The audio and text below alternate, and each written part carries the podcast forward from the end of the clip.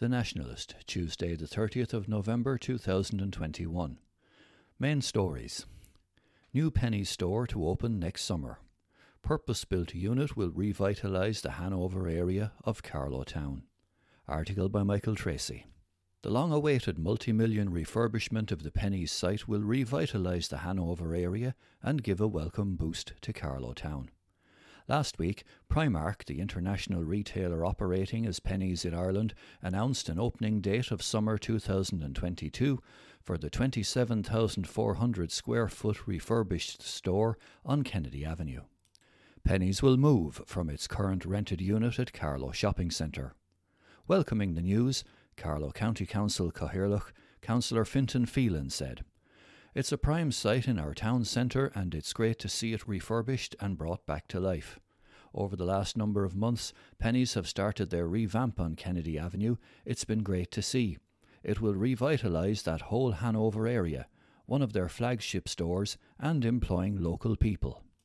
Carlow County Council is also developing Hanover Park, so it's exciting times for the area.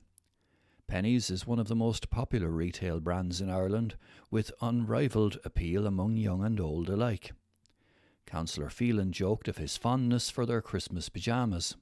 So many people shop in Penneys, they come from all over the county and further afield to it. Penneys brings people into our town, he said. A spokesperson for Penneys described the level of investment in Carlow as significant and that it was a significant employer in the area. The retail giant did not rule out the creation of additional jobs when the Carlow store opened, but said it was too soon to say. County's budget for 2022 is 600,000 euro less than last year. Article by Michael Tracy.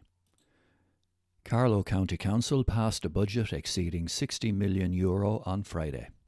The total budget for 2022 amounts to 62.23 million euro, which is 600,000 euro less than last year. Pat Delaney, head of finance at Carlow County Council, said this year's budget closely mirrors last year's figures. There were increases in the two main expenditure items. Housing has a provision of 17.9 million, followed by roads at 13.86 million. Mr Delaney said the budget would maintain services at current levels. However, he cautioned that it was contingent on a full recovery of the local economy and the collection of rates or compensation supports from government. Commercial rates remained the same, and Mr Delaney stated that they had not been increased in 13 years. During that period, they have reduced 3%, which is unusual in the South East. Mr. Delaney said 75% of businesses in Carlow pay commercial rates which are less than €6,000. Once again, councillors supported varying commercial rates on vacant properties. This means that 50% of rates applied would be refunded, with the first €6,000 Euro of commercial rates discounted. This, says the Council, is to encourage the productive use of vacant properties. The budget received almost universal support and was passed. Cathaoirleach Fintan Phelan said it had been important to pass a budget before thanking Mr Delaney and his team for the work they had put in. It's a good budget for this county. It maintains services and provides vital investment in our communities and for economic development, said Councillor Phelan. People Before Profits Adrienne Wallace was the lone voice who opposed the budget criticising 3 million euro that was outstanding in developer fees. She said she could not support a budget that comes after working people with the local property tax and regressive taxes. ABP rejects plan to build 35 houses in Tullow. Article by Michael Tracy. A proposal to construct 35 houses at the rear of an unfinished housing estate in Tullow looks dead in the water following a ruling by An Bord Pleanála.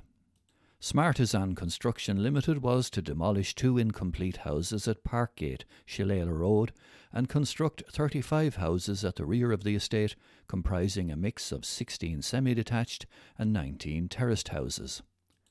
Carlow County Council had already rejected the proposal due to insufficient information on the provision of essential services such as sewerage, roads, and public lighting, and that permitting the development adjoining an unfinished estate would constitute premature, haphazard, and piecemeal development. Smartisan said it was endeavouring to complete the unfinished section of the existing estate and provide much needed housing for the area, while it disputed insufficient detail was provided. Residents in Parkgate made submissions calling for the existing estate to be completed first before any new development.